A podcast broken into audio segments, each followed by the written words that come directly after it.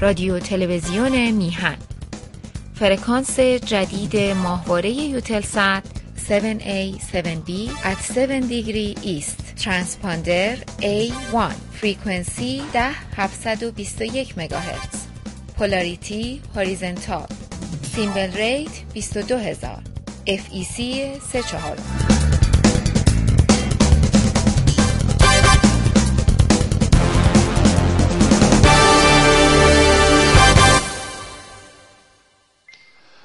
به نام خداوند جان و خرد از این برتر اندیشه بر نگذرد.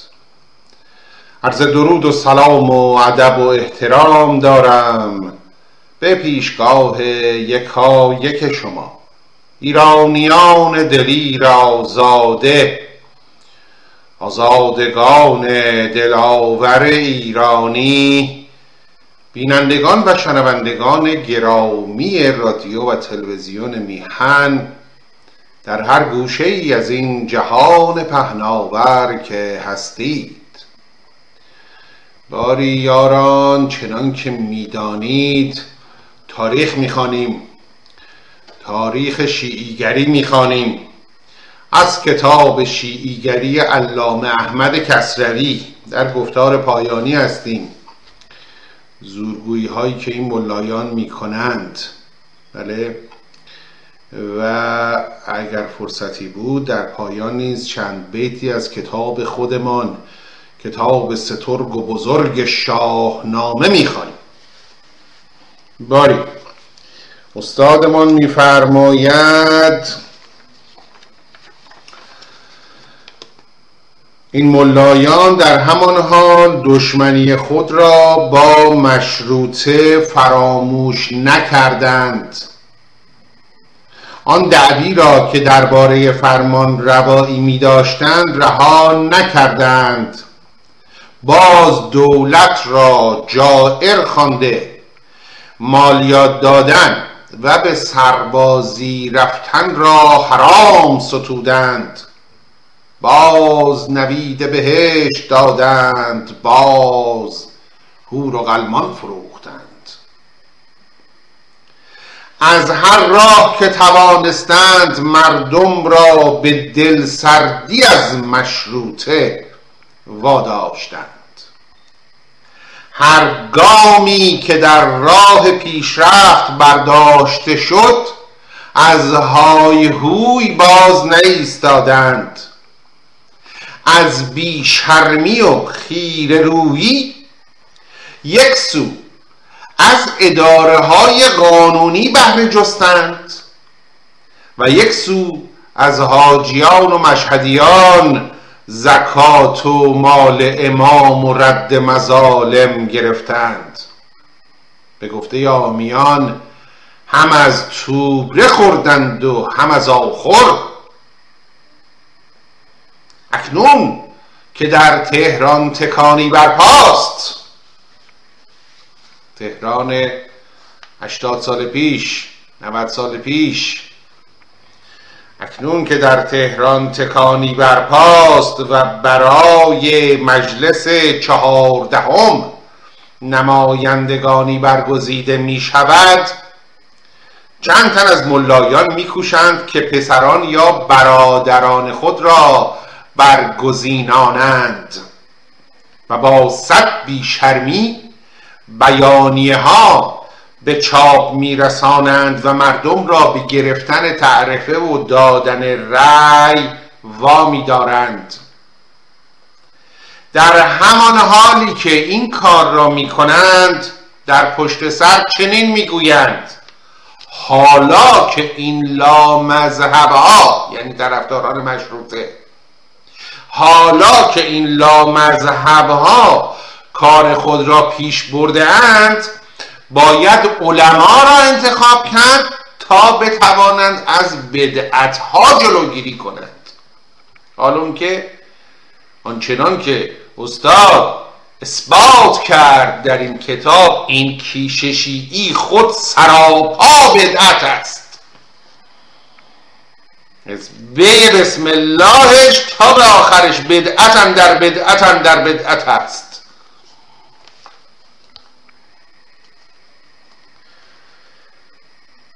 از این ملایان داستانهایی هست که اگر نوشته شود کتابی گردد. رفتار اینان دلیل برنده است که گروهی بیدینند و جز در پی خوشگذرانی های خود نمی باشند. و این پیشه را بهترین راه برای آن می شناسند. راستی همان است که پیش از زمان مشروطه در میان ملایان نیکان و بدان هر دو می بودند.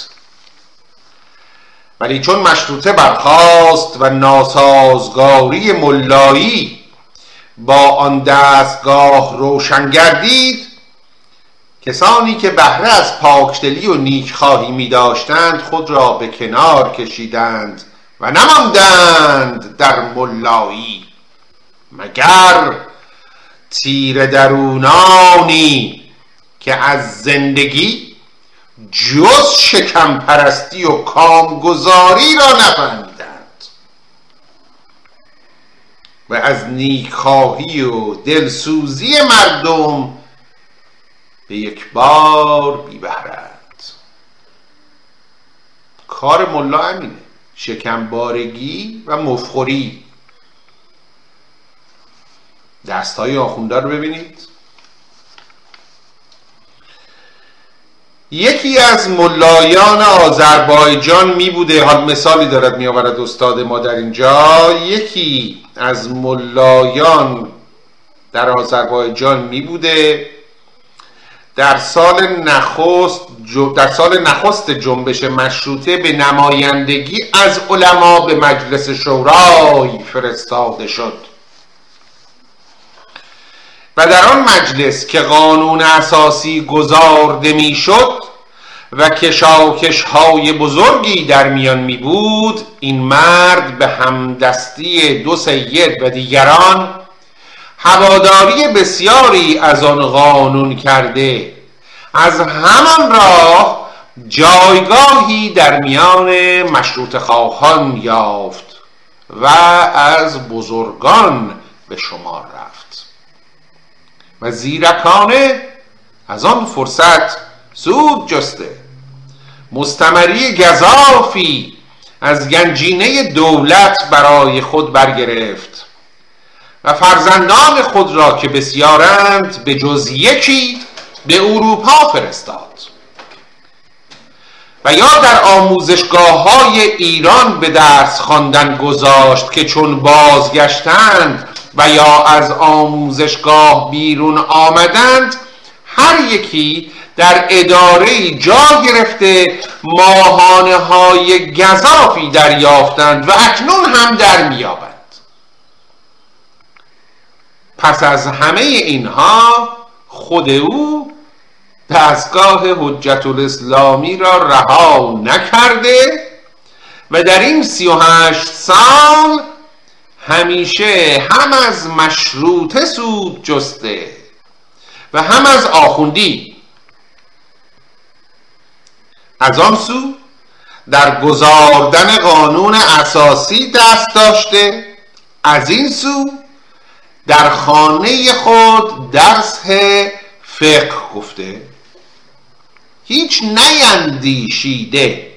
که اگر مشروطه است پس این دستگاه آخوندی چیست که من میدارم؟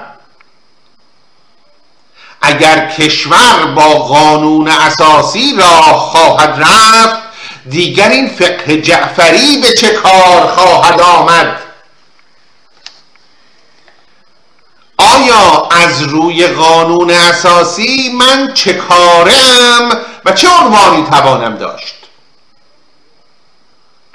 تنها آن خواسته که در هر دو بازار گرمی دارد و سود جوید و با آنکه بیش از هشتاد سال می دارد با همان دورنگی و زیرکی روز می‌گذارد از همین ملا داستان دیگری هست. یکی از آذربایجانیان چنین می‌گوید در سالهای نخست مشروطه شاهد عینی گفته شاهد عینی است که استاد آورده.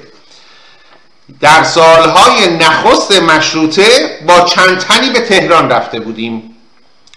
روزی گفتیم به دیدن فلان آقا برویم یعنی همین ملا. چون رفتیم دیدیم در تالار بزرگی مجلس درسی برپاست طلبه ها تالار را پر کردند و آقا سرگرم تقریر و تحقیق است. گفتگو از این می رود که آیا صورت کسی را کشیدن جائز است یا خیر؟ نقاشی. تصویر شخصی را کشیدن آیا در اسلام جائز است یا خیر؟ هل یجوز و تصویر املا آیا کشیدن تصویر مجوز دارد یا نه؟ ما چون نشستیم آقا سبحکم الله بالخیری گفته و به سر سخن رفت. ما هم نشسته گوش دادیم. آقا گفت و طلبه ها گفتند و حدیث ها خواندند و دلیل ها آوردند. سرانجام به آنجا رسید که آقا گفت الاحوه ترکه. یعنی احتیاط واجب این است که ترک کنید این کار را نکنید این کار را. بهتر است که پرهیزیده شود. چی شد؟ پس پدر که اینجا این ملا باشد آیت العظما حجت الاسلام. فتوا فرمودن که بهتر است که نقاشی انجام نشود و پرهیزیده شود. ما چون برخواستیم در بیرون چنین گفتند فلان پسر آقا که به اروپا برای درس خواندن رفته بود بازگشته. گفتم به نزد او هم برویم. چون رفتیم دیدیم در آنجا دستگاه دیگری است. به شیوه اروپایی صندلی و میز گذارده شده. آقازاده با سر باز و رخت فرنگی به ما دست داد. اینکه میفرماید سر باز یعنی این شب کلاه حاجی ها رو بر سر نداشت. حالا حمامه که بماند. با سر باز و رخت فرنگی عباب و دشداشه یه مرتن نداشت این آقازاده. به ما دست داد. چند بار مقسی گفت. اون لحجه فرانسوی مقسی هم تحویل این آقایان داده. چون نشستیم و سخن آغاز شد پرسیدیم خب آقا در چه رشته ها درس خواندید؟ آقازاده چون درس های خود را شمرد یکی هم رسم و نقاشی را نام برد. بله؟ ما در شگفت شدیم که پدر در آنجا چنان گفتگویی می داشت و پسر در اینجا چنین پاسخی می دهد. پدر به طلبه ها می گفت کشیدن صورت کسی جایز نیست. پسر می گوید من آن را درس خواندم و نقاش خوبی می باشم. اینها نمونه هایی از حال و رفتار ملایان ایران است. ملایان نجف و کربلا رفتارشان دیگر است. نخست بیشتر آنان پسر فلان سبزی فروش و فلان گلکار یا بهمان کشاورز روستایی می بودند حال من اینجا در مترزه کنم منظور استاد خدای نکرده تخفیف این مشاغل یا اصحاب این مشاغل نیست ها. برعکس استاد می‌خواد بگه با اینکه اینها فرزندان زحمت کشان می بودند اما حاضر نشدند خودشون هم زحمت بکشن رفتن به مفخوری.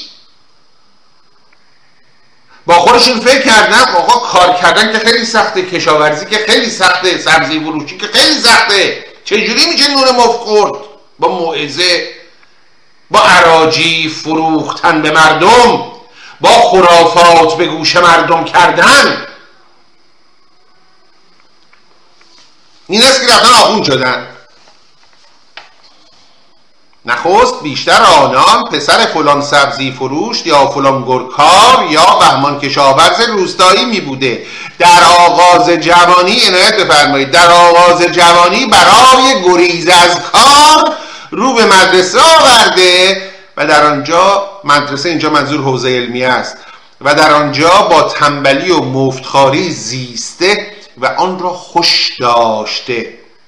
و پس از سالهایی با, با پول فلان حاجی مقدس به نجف یا کربلا رفته و در آنجا نیز به مفتخاری روز گذارده و سالها بدان سان زیسته به جایی رسیده که مجتهد شمرده شده و حجت الاسلام خوانده گردیده.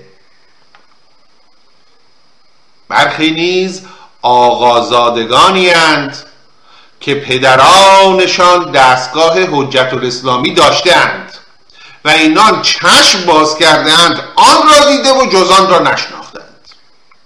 به هر حال ایشان چه از اون دسته باشند چه از این دسته به هر حال ایشان مردمان بیدانشی هستند که از جهان و کارهای آن به اندازه کودک ده ساله آگاهی نمیدارند. و درست میگه استاد.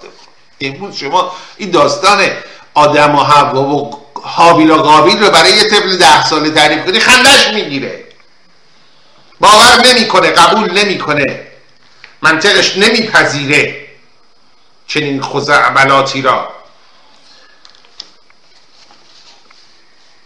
به هر حال ایشان مردمان بیدانشی هستند که از جهان و کارهای آن به اندازه کودک ده ساله آگاهی نمیدارند و چون مغزهاشان انباشته از فقه و حدیث و از بافندگی های دور و دراز و اصول فلسفه است جایی برای دانش یا آگاهی باز نمی باشد فلسفه هم تازه من می‌خوام ارز کنم که در ذهن اینها نیست بلکه سفسته است نه فلسفه.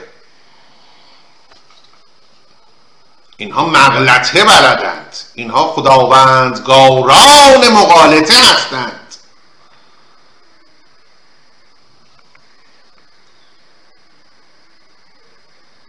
در جهان این همه تکانه ها پیدا شده دانش ها پدید آمده دیگر گونی ها رخ داده.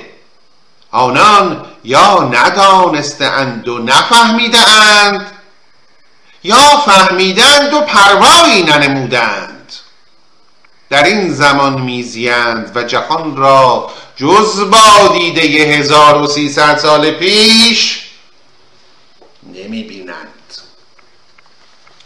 بیدردانیند که شش ماه درس خوانند که مقدمه واجب واجب است یا نه. سی سال و چهل سال سختی به خود دهند که روزی برسد حجت الاسلام نامیده شوند. بزرگترین آرزوشان رسد بردن از پول هند. رسد بردن. با سه سدندانه سین یعنی سهم برداشتن. از پول هند. پول هند اشاره بسیار ظریفی اینجا استاد کرده. در واقع می‌دانیم که خب هند در دست انگلیسی ها بود اون زمان. و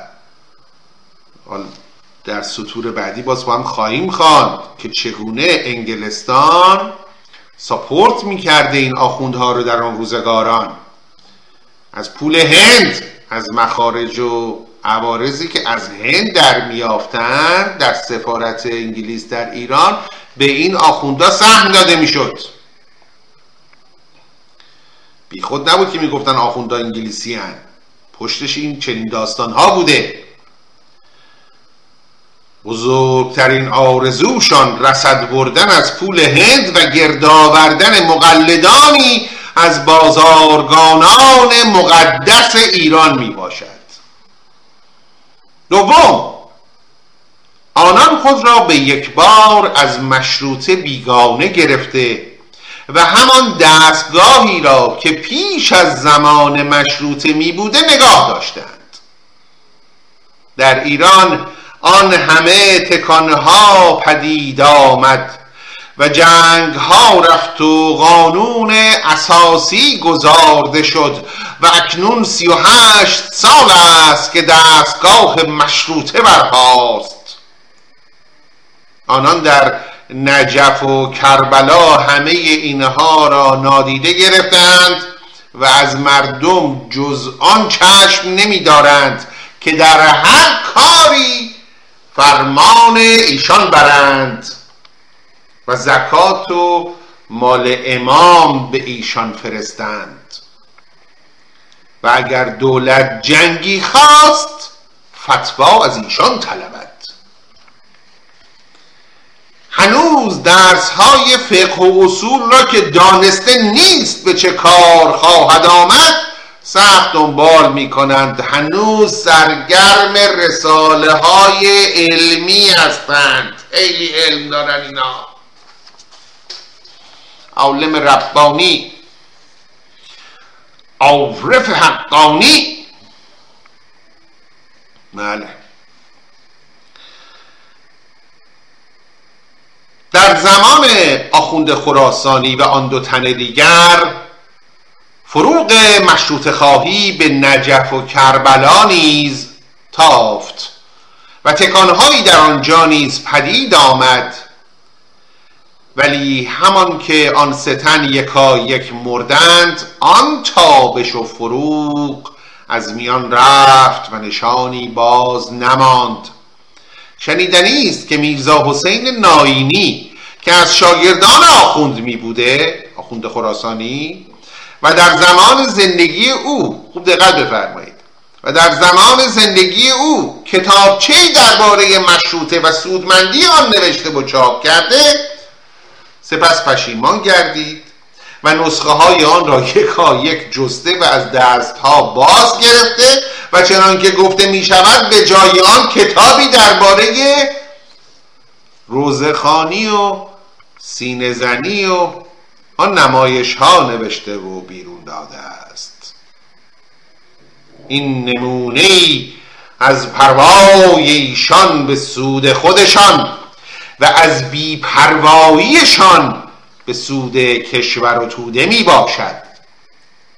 یک جمله می باید گفت که تیر دلانه در راه نگهداری دستگاه خود به بدبختی 20 میلیون مردم خورسندی می‌دهند. حال که شده از 20 میلیون شده از 80 میلیون و 90 میلیون. 80 میلیارد هم بشه فرقی نمی‌کنه. آدمی برای اینها ارزشی نداره.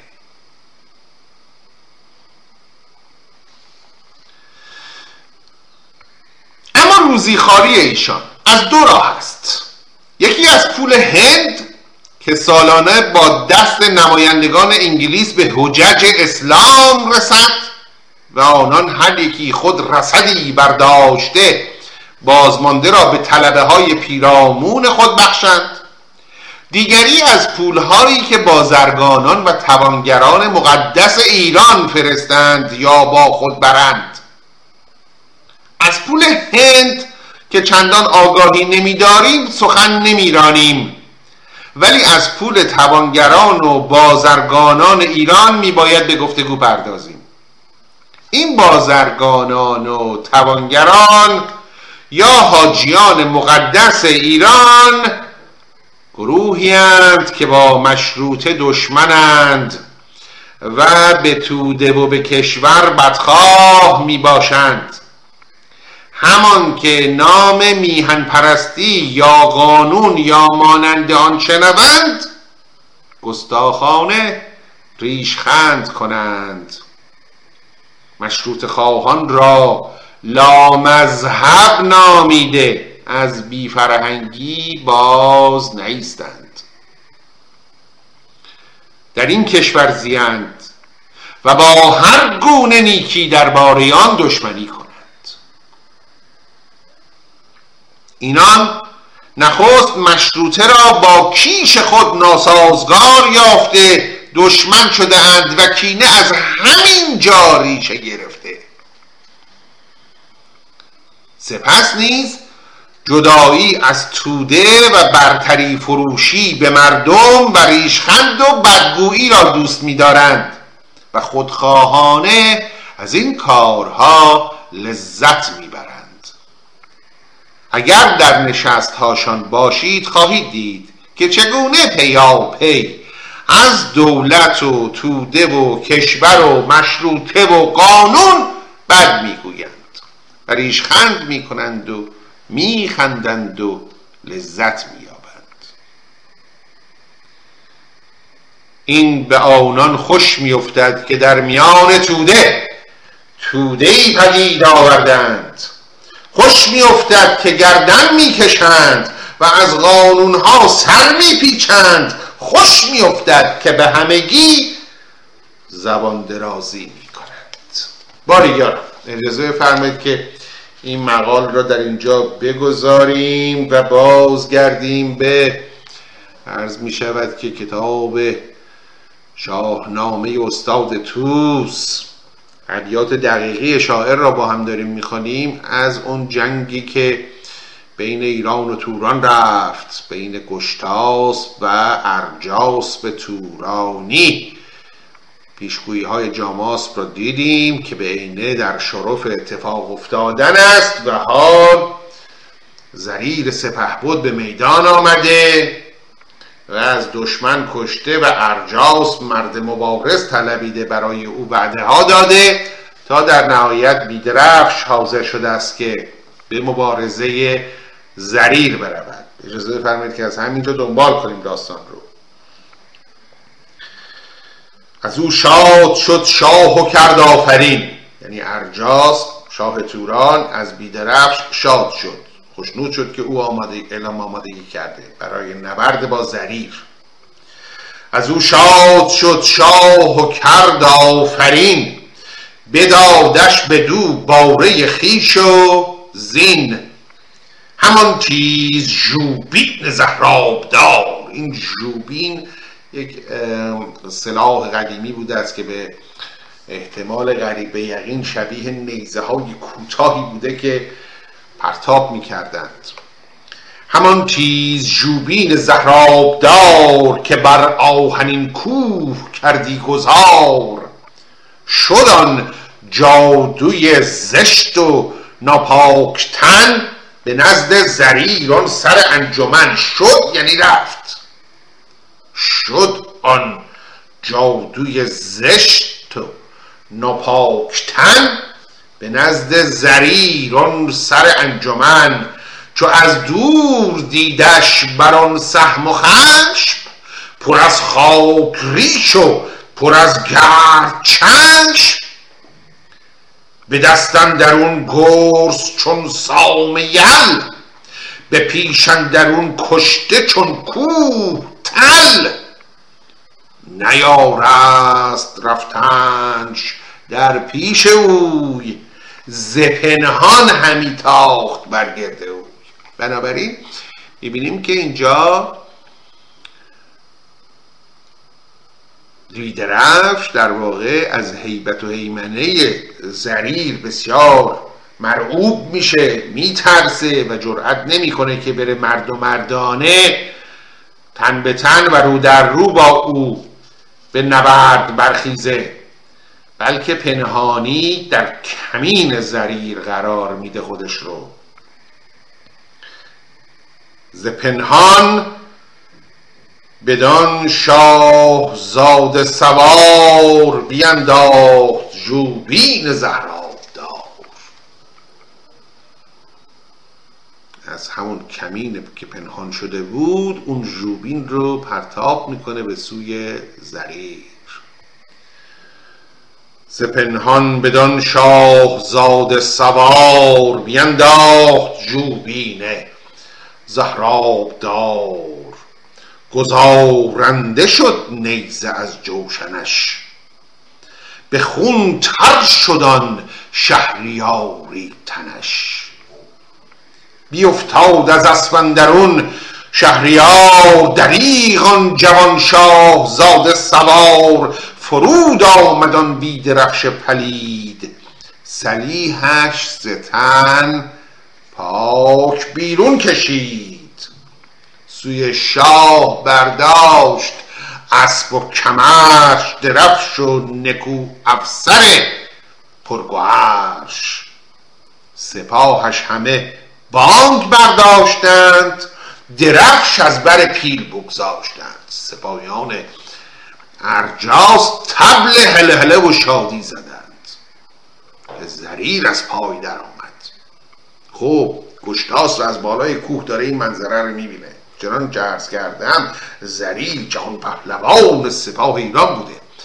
از او برتری نبود.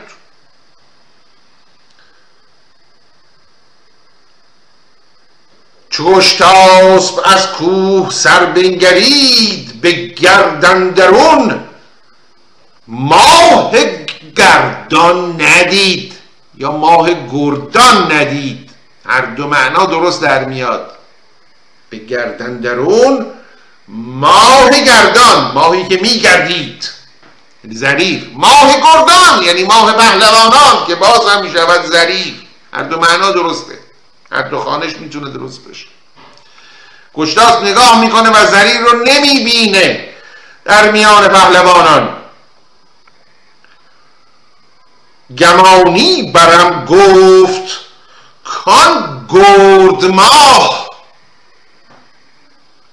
گمانی برم. اینجور خیال می‌کنم. گشتاس داره میگه به اطرافیانش. گمانی برم گفت کان گرد ماه که روشن بودی زو همیشه سپاه. نبرد برادرم فرخ زریر که شیر جیان آوریدی به زیر. فکندست از اسب کس تاختن بماندند گردان و انداختن. نیاید همی بانگ محزادگان مگر کشته شد شاه آزادگان؟ هیونی بتازید تا رزمگاه به نزدیکی آن درفش سیاه. ببینید گفتا که او چون شده است که از داغ او دل پر از خون شده است. کم یعنی که مرا که مرا از داغ او دل پر از خون شده است. برید ببینید چه خبره. نمی‌بینم برادرم رو. بانگ شاه زادگان به گوشم نمی‌رسه. هلهله سپاه ایران خاموش شده. چه خبر شده؟ برادرم کجاست؟ برید خبر بیارید. بدینندرون بود شاه جهان که آمد یکی خون زدید چکان. به شاه جهان گفت ماه تو را نگهبان تاج و سپاه تو را. جهان پهلوان آن زریر سوار. سواران ترکش بکشتند زار. سر جادوان جهان بیدرفش. مرو را بیفکند و بردان درفش. چو آگاهی کشتن او رسید به شاه جهان مرگی آمد پدید. تو گویی قالب توهی می‌کنه گشتاز که انهو که مرگ بر او آرز شده باشد. همه جامه تا پای بدرید پاک بدان تاج خرم بپاشید خاک. چنین گفت دانند جاماسپ را چه گویم کنون شاه لحراسپ را. جواب پدر پیرم رو چی بدم؟ ای جاماسپ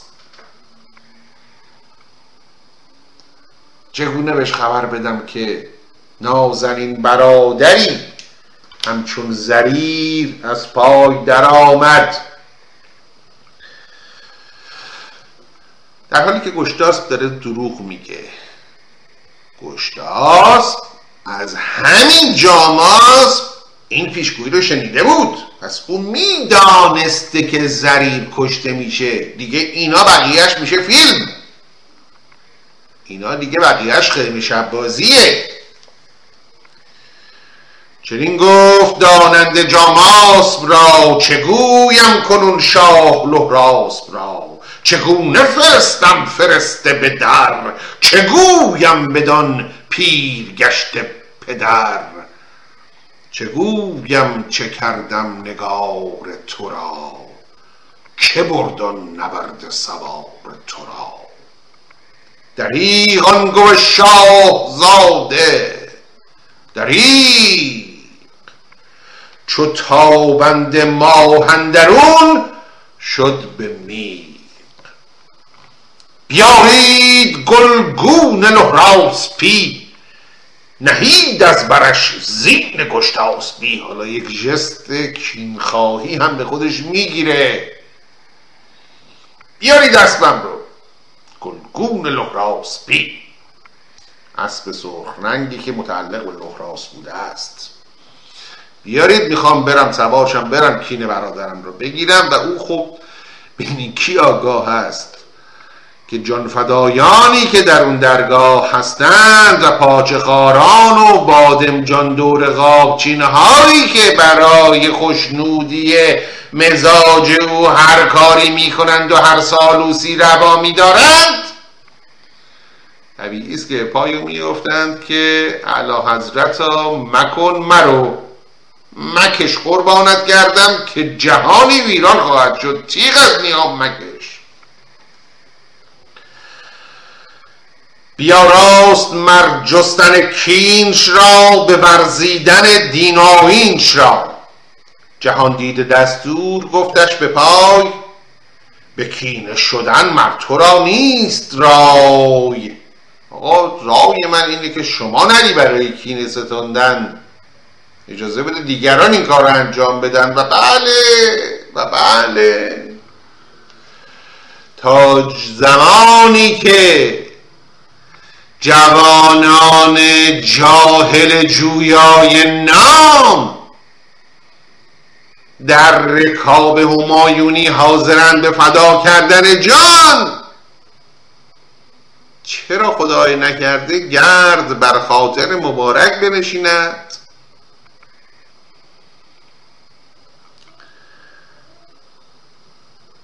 به فرمو به فرمان دستور دانای راز. فرود آمد از اسب و بنشست باز چه زودم راضی شده. او حالا چه می‌کنه؟ طبیعی که از لشکر مرد می‌خواد که بره یه نفر پیدا شه بره انتقام خون زریر رو بگیره که من یه جایزه خوب و کلونی بهش بدم. به لشکر بگفتا کدام است شیر که باز آورد کین فرخ سریر؟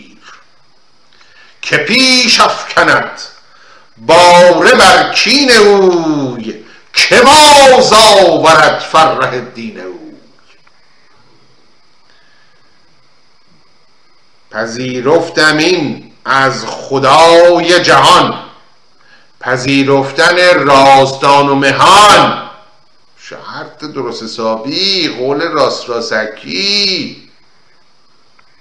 پذیرفت همین از خدای جهان. با خدا شرط کردم. پذیرفتن راستان و مهان که هر کس میان نهد پیش پای مرو را دهم دخترم را همای. هر کی داوطلب بشه داماد من خواهد بود. زلشگر نیاورد کس پای پیش. نجنبید زیشان کس از جای خیش هیچ کس حاضر نشد. چون می‌دونستن که ما که آقا جان از زریر برتر و بالاتر نیستیم. اگر در این میدان زریر سپهبد تاب نیاورده و کشته شده به کین او به میدان رفتن جان بر کف دست گرفتن است و بس. خاصه این که پیش از زریر انبوهی از شهزادگان و محزادگان ایرانی در این نبرد کشته شدند. از شجاعان و دلیران و سرداران ایرانی به خاک و خون کشیده شدند. در نتیجه خیلی طبیعی و بدیهی است که حتی با وجود چنین وعده و وعیدی کسی جرأت نکنه قدمی پیش بگذارد و داوطلب انجام چنین کار بزرگی بشود.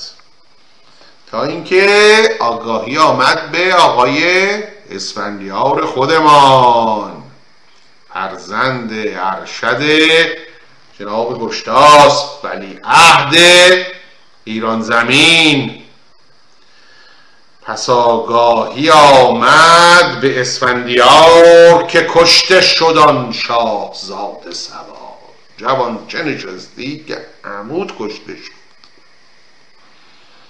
پدرت از غم او بکاهد همی. کنون کین او خواست ها خواهد همی. پدرت خواهان کینخواهی زریره گوه نامور دست بر دست زد. چنین می‌کند گفت هنگام بد. در واقع تنه ای هم می‌زنه که او بابام کارش همینه. می‌ذاره کار از کار که میگذره تازه شروع می‌کنه به قصه خوردن. چون او را به رزمن درون دیدمی همیشه از این روز ترسیدمی من می‌دونستم همچین بلایی سرش میاد. دریغا سوار را گوا مهترا. در رسای عموی خودش میگه اسفندیار دریغا سوارا گوا مهترا که بختش جدا کرد تاج از که کشت شه پیله نستوه را که کند از زمین آهنین کوه را. نستوه قصه سدندونه و هی دو چشم به معنای مبارز خستگی ناپذیر. مبارز جاویدان. خب اسفندیار رو می‌بینیم که بسیار بسیار ناراحت است از این ماجرا و در رسای عموی خود این ابیات از زبان اوست. دریغا سوارا گوا مهترا که بختش جدا کرد تاج از سرا که کشتان شه پیل نستوه را که کند از زمین آهنین کوه را. درفش شد پس لشکر و جای خیش برادرش را داد و خود رفت پیش. به قلبندر آمد میان را ببست گرفت آن درفش همایون به دست. برادرش بود پنج زیبای گاه همه نامداران و همتای شاه. همه ایستادند در پیش اوی که لشکر شکستن بودی کیش اوی. به آزادگان گفت یعنی به او پنج برادر. به آزادگان گفت پشت سپاه یعنی اسفندیار پشت سپاه ستون ینان. به آزادگان گفت پشت سپاه که ای نامداران و پوران شاه. نگر تا چه گویم؟ نکو بشنوید. به دین خدای جهان بگروید. بدانید شاهان که روزی است این که بددین پدید آید از پاکدین. یعنی جنگ بین کفر و اسلامه. جنگ بین بددین و پاکدینه. جنگ بین خدا و ابلیس جنگ بین شر و خیره. جنگ بین نیکی و بدیه. جنگ جنگ ایدئولوژیکه.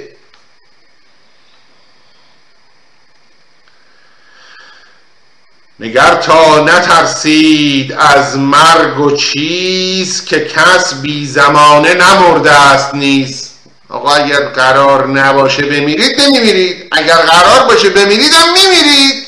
بنابراین با ترسیدن شما از مرگ چیزی حل نمیشه. نگران نباشید. قسمتتون هرچی باشه همون میشه. پس بیمهابا به کام مرگ فرو میریم. اگر قرار و قسمت چنین باشد که زنده بمانیم زنده میمانیم. اگر قسمت و سرنوشت ما چنین رقم خورده باشه که در این میدان کشته بشیم خب قضا را نتوان باز داشتن و ما کشته خواهیم شد. از می شود که مشاهده کردم که وقت به اتمام رسیده است و این است که مجبوریم این داستان رو در اینجا بگذاریم تا در جلسه آیندان رو دنبال کنیم. اجازه بفرمایید که در پایان چون همیشه سپاسگزار باشم از شما که مهر کردید و وقت گذاشتید و به پای این برنامه نشستید.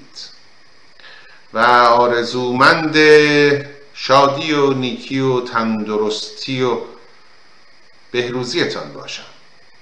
به امید بوسه زدن بر جبین بلند آزادی در فردای میهن همه شما نازنینان را به ایزد منان می سپارم. تا دیداری دیگر درود و دو صد بدرود و پاینده ایران.